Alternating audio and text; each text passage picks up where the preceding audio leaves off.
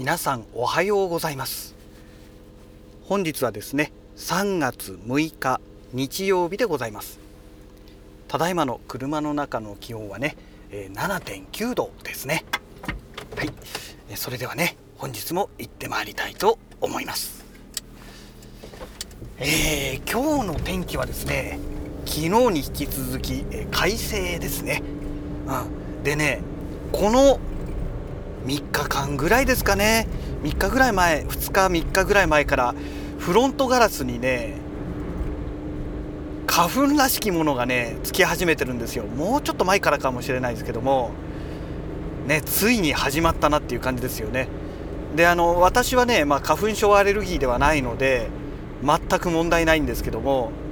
ねましてやねこのコロナ禍ですからまあ、皆さんねあの花粉症だろうが何だろうがみあのマスクをしてるので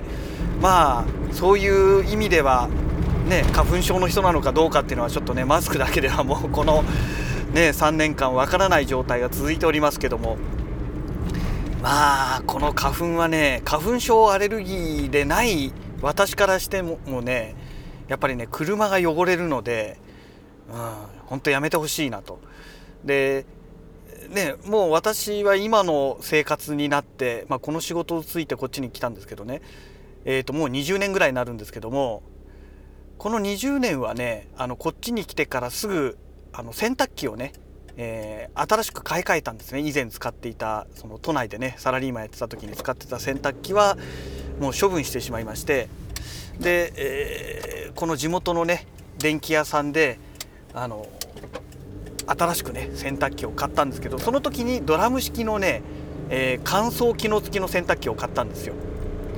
でそれ以来ねまあそれ以来っていうのは最初の頃はねちゃんと室内で干してたりしてたんですよ。まあそれでも室内だったんですけどもあのー、途中からねほんと買ってそんなにしてない頃ですよね。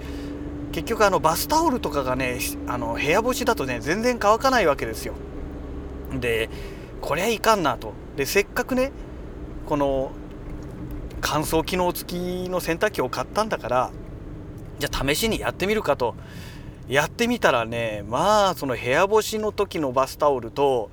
この乾燥機を使った時のバスタオルのふわふわ感がねもうまるっきり違ってましてあこれは使わなきゃ損だってねその時に思ってねそれからもうそれ以来ですねずっともう洗濯したら基本的にはもう乾燥機ですよ。ただねあのズボンとかワイシャツとかそういったものはね、えー、この乾燥機をかけるともうしわくしゃになってしまって大変なことになってしまいますので基本的にはそういうものはねもう洗濯が終わったらそれだけ取り除いてその後乾燥機をかけるっていう、まあ、そういうやり方をねもうこの約20年間続けてるんですけどもこの洗濯機がね壊れないんですよ本当に。なんか天気の話からね洗濯機の話になってしまいましたけども皆さん洗濯機って買い替えたのはいつですかね？私はそういうことでね、まあ、約20年前にこちらに、えー、来た時ですね。その時に買ってそれ以来ずっと壊れてないんですね。で壊し一回ね壊しちゃったには壊しちゃったんですよ。えっ、ー、とね洗濯機のこの、まあ、ドラム式なのでまあ、横にね側側面っていうか正面にねあの扉がついてるんですけども乾燥機を使うとねあのこの、まあ、要は熱くなるじゃないですか。あのね乾燥機内っていうんですか洗濯機の中が熱くなるのでセキュリティが働いてね乾燥が終わってもしばらくね開けられないんですよ。ロックがかかってしまって。で仕事行く時かなんかで急いでてまだ開かないまだ開かないって強引にねガチャガチャやってたらその扉のね、えー、ところをね壊してしまいましてで修理に出すのも大変じゃないですか。でその時説明書を見たらなんか部品で買えるっていうのがなんかありましたので、えー、東芝のね洗濯機だったんですけども東芝のそのサポートかなんかのところにね電話して、えー、部品取り寄せでね頼んででドアごとね丸ごと交換しちゃったっていうね。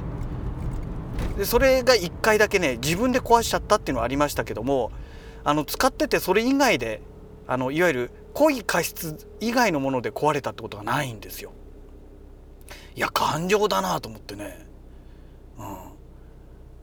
うん、でその約20年前にねあの山田電機で買ったんですけどもあの時もねすごくてですね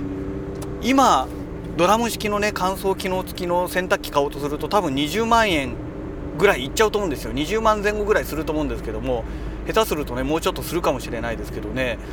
あの当時ねなんか2世代もうその最新商品から見たら2世代ぐらい前の商品だったらしくてなんか在庫処分だかなんかのセールをやってたんですね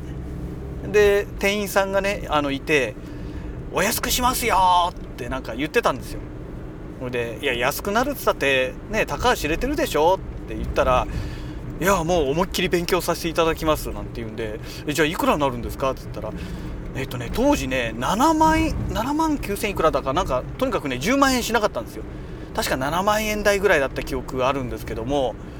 えそんなに安いの？って話になって洗濯機は普通のね乾燥機能とかついてない普通の洗濯機を買う予定でいたんですけどもあまりの安さにあじゃあこれ買いますみたいな感じでもうその場で即断即決ですよ。それでまあ買ってね未だに動いてくれてるっていうねもう東芝の洗濯機持ちすぎだろうっていうぐらいね。でもさすがにねもう20年経ちますからいい加減壊れるんじゃないのかなと思ってねちょっとねドキドキしてるんですけどえっ、ー、とこのねまあ簡単なね数値が表示する、まあ、液晶というかね画面があるんですけども液晶じゃないな数字だけしか出ないようなあのねよくありがちな、えー、デジタルのね、えー、画面があるんですけどそれがね一部ねあのつかなくなってるんですよ。でそこだけの不具合がありますけどもまあ使用上ね何ら不具合がないのであのそのまま使ってますけどね、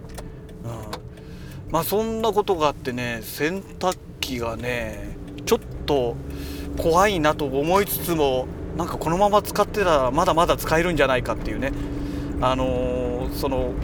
壊れる時ってまあ機械物ってね大抵なんか前兆があるじゃないですか。でも今のところその前兆がね全くないんですよ。そのまあねその数値が表示されるところは一部消えてるっていうのはありますけどそれは洗濯機のその選択する機能とはねまた違う話の部分なので、ね、全然支障ありませんから。だからまだまだ使えそうな気がするんですけどそろそろ洗濯機貯金みたいのをやっておかないとねあの何日か前にねツイッターであのコスパの高いというか優先度の高い、まあ、その家電っていうんですかね、えー、というのをツイートちょこっとだけしたんですけどもやっぱりね洗濯機ってすごく高いんですよそういう意味では。ね。うん、まあ冷蔵庫がね一番そういう意味では高いですけどねだってもう必ず動いてるじゃないですか。冷蔵庫壊れたらねもう有無も言わさずすぐね買い替えないと買い替えないというか買ってこないともうお話にならないですけどもその次ぐらいに洗濯機って多分重要なんじゃないのかなと思うんですよね。うん。まあ、皆さんこの家電家電の優先順位というかうん何て言うんでしょう。まあ使用頻度っていうんですかね。考えた時に何が一番になるでしょうかね。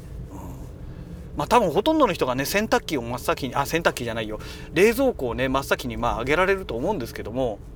ねまあ24時間365日動いてるものですからね、うん、まあその次に来るものとしたら何でしょうかっていう。まあ人によってはねあの炊飯器ですよね、まあ、毎日自炊されてる方であればね、まあ、ファミリーの方であればご飯炊くでしょうからね炊飯器壊れたらねいろんな意味で面倒くさいと思うんで。ただ私の場合は今もうね全然炊飯器も使ってないので、うん、どんなもんなんでしょうかね。はい、えー、そんなわけでなんか天気の話から気が付いたら洗濯機の話になってしまいましてそのまま会社に着いてしまいましたので、えー、今日何話そうとしてたんだろうっていうね今思い出すと何話そうとしてたのかもすら思い出せないという、まあ、そんな状態で、えー、終わりを迎えますけどもまたねあの次回のラジログをお楽しみください。それではまた。